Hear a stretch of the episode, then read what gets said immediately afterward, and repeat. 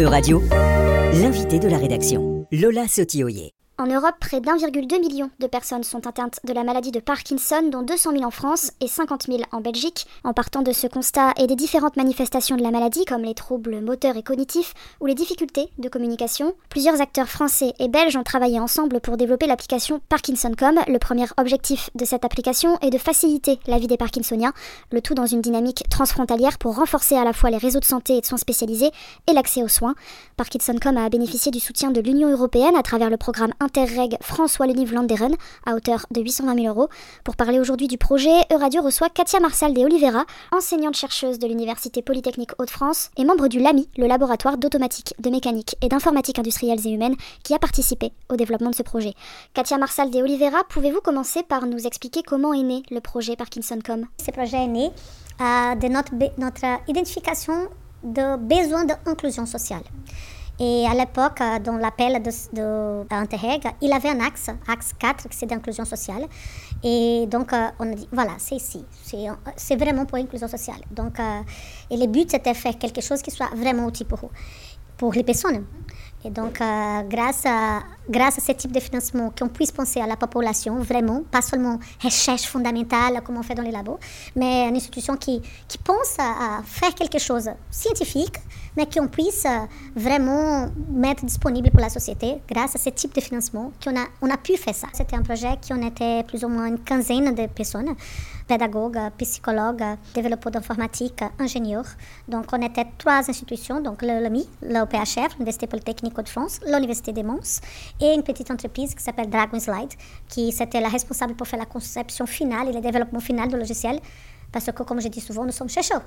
Donc, euh, on avait l'entreprise pour donner la, vision professionnelle finale du logiciel. Et les projets nous de l'Université de Mons, euh, du centre du service d'orthopédagogie de Mons, c'est un groupe de psychologues et pédagogues qui travaillaient déjà avec les questions de Parkinson.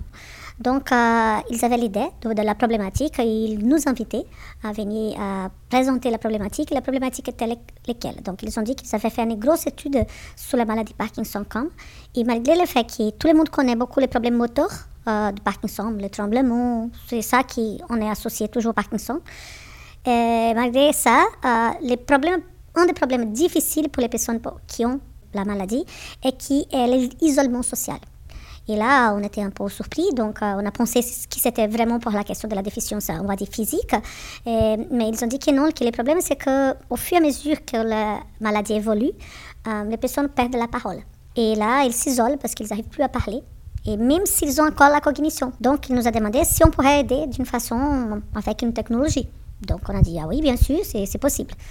Et donc, euh, c'était une belle idée, donc, euh, dans le sens de comment euh, aider ces personnes à être de nouveau participatives dans la vie sociale. Donc, c'était vraiment dans l'idée d'inclusion sociale. Et donc, le projet est né ça. Et concrètement, comment fonctionne l'application? Quelle forme elle prend? Qu'est-ce qu'elle change dans le quotidien des Parkinsoniens? Pour le logiciel, comme, comme des personnes informaticiennes, on pense à plein de choses très nouvelles, des, des, technologies puissantes, intelligence artificielle, plein de choses. On est venu avec toutes les idées possibles, casques de réalité virtuelle, plein d'idées de nouvelles technologies. Euh, et on a les médecins qui nous ont aidés dans tous les projets. Donc, à nos premières réunions, euh, on a présenté toutes nos idées et elle a dit non, non, il faut faire. Elle a dit trois mots qui nous ont guidés dans tous les projets. Il faut être simple, intuitif et adaptatif. Et elle a dit il faut être très simple mais vraiment très simple. Et c'est elle qui nous a guidés, elle a dit, vous voyez, euh, les personnes de Parkinson, elles ne peuvent pas porter des choses parce qu'elles bougent euh, involontairement, donc des choses comme ça. Donc on a éliminé plein de solutions technologiques modernes, réalité virtuelle. Et on a parti pour une chose très simple proposée par le docteur Blanchard, qui était une tablette. Et donc on a dessiné une application euh, qui c'est dans une tablette. Cette application a commencé avec un but. C'était seulement une fonctionnalité, c'était aider la personne à se communiquer. Pour que les personnes en général voir, c'est comme quand on écrit un SMS dans notre téléphone. C'est semblable. La différence, c'est que c'est dans une tablette et avec euh, plein de questions bien adaptées pour la personne avec Parkinson. Une personne avec Parkinson, elle ne peut plus utiliser un téléphone portable pour question de moto et aussi des problèmes de vue qui se dégradent. Donc, c'est une tablette. Donc, euh, première chose qu'on a fait, c'est qu'on a commencé. La première fonctionnalité, c'était ça, aider à communiquer. Et là, on a préparé une espèce de SMS, un chat qu'il pourrait faire avec quelqu'un, mais aussi qu'il pourrait écrire et mettre le haut-parleur pour parler. Donc, dans une conversation directe, il écrit, il met le haut-parleur, le haut-parleur parle à, sa place. Après, la personne répond, elle écrit de nouveau et ça peut chat, parler directement ou envoyer un SMS, envoyer un texte, etc. Apparemment, c'est simple l'idée. Mais là, pendant deux ans, on a essayé plein de choses, de type euh, les propositions des mots avec des figures qu'ils n'ont pas aimé du tout au début. au début, ils ont dit oui, c'est pas mal. Quand on a fait, ils n'ont pas aimé. Mais une des choses plus importantes, je pense, c'était la définition d'un clavier. Ces claviers-là, qu'on a utilisé dans la tablette, c'était pas du tout adapté pour eux. Donc, on a dû dessiner un clavier pour les personnes atteintes de la maladie de Parkinson. Donc, par exemple, une petite chose tout simple, quand vous devez mettre un accent, vous devez cliquer sur les A et tenir, là, vous allez avoir l'accent. Ils n'arrivent pas à faire ça. Les touches sont très proches. On a dessiné un nouveau clavier et ces dessins-là de clavier, on a testé plusieurs fois. Les personnes de maladie Parkinson nous ont demandé de faire un clavier ABCD. Au lieu de clavier qu'on a azerti, ABCD. Je me souviens toujours quand on a posé la question, mais pourquoi ABCD Il a dit, ils ont dit, madame, euh, l'ABCD, c'est, on apprend depuis petit, on n'oublie jamais. Donc, ça commençait basiquement avec ça, la communication. Et les personnes commençaient à utiliser pour nos évaluations. Et dans là, ils ont dit, mais c'est très intéressant, ça, devient un outil de vie pour nous. Est-ce que vous pouvez ajouter? Et là, ils ont commencé à demander des petites choses. Par exemple, euh, les personnes atteintes de la maladie Parkinson, ils ont un moment qu'on connaît comme un moment off. Ils bloquent d'une façon pour quelques secondes. Ils savent que ça va passer. Donc, ils nous ont dit, ça serait bien d'avoir quelque chose pour nous aider à détendre. OK, on a créé un espace qu'on appelle espace détente.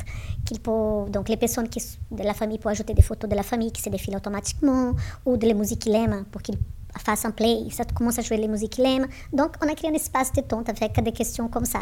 Ils ont commencé à demander plein de choses qui n'étaient pas liées à la communication, mais ça nous a plu beaucoup parce que ça veut dire qu'ils ils sont qui la, la, tablette avec le logiciel était outil pour eux. Il y a plusieurs personnes atteintes de la maladie qui habitent seules. Et là, ils ont dit, ça sert à bien d'avoir un rappel de mes médicaments. Donc, alors, on a ajouté un agenda des médicaments.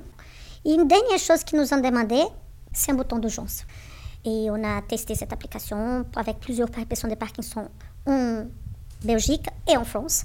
Pendant tous les projets, on a fait autour de 111 visites. Alors aujourd'hui, le projet est terminé, mais où est-ce qu'on en est du développement de ces tablettes? Toutes les personnes atteintes de la maladie de Parkinson peuvent la télécharger et en bénéficier? Comment ça se passe? En vérité, l'application, elle est gratuite. Elle est disponible sur le site web. Donc, je laisse le nom du site web. C'est parkinsoncom.eu. L'application, le logiciel est téléchargeable. Vous pouvez télécharger dans le téléphone portable ou dans n'importe quelle tablette Android. Mais les tablettes, elles ne sont pas distribuées. Donc, les projets étaient financés par les fonds européens. Donc, euh, on a eu le matériel pendant les projets. Donc, euh, et pendant toutes ces visites et tout ce travail qu'on a eu avec les personnes atteintes de la maladie Parkinson, euh, on avait les tablettes disponibles pour eux. Mais le logiciel est gratuit. Mais le matériel, chaque personne doit avoir les, les plus propres. Mais le logiciel est gratuit, est disponible sur, sur Internet et ils peuvent télécharger à n'importe quel moment. Merci, Katia Marsal de Oliveira. Vous êtes, je le rappelle, enseignante-chercheuse à l'Université Polytechnique Hauts-de-France et membre du LAMI qui a participé au projet. Merci d'avoir pris le temps de répondre aux questions de radio. Merci beaucoup pour votre intérêt. Euradio vous a présenté l'invité de la rédaction. Retrouvez les podcasts de la rédaction dès maintenant sur euradio.fr.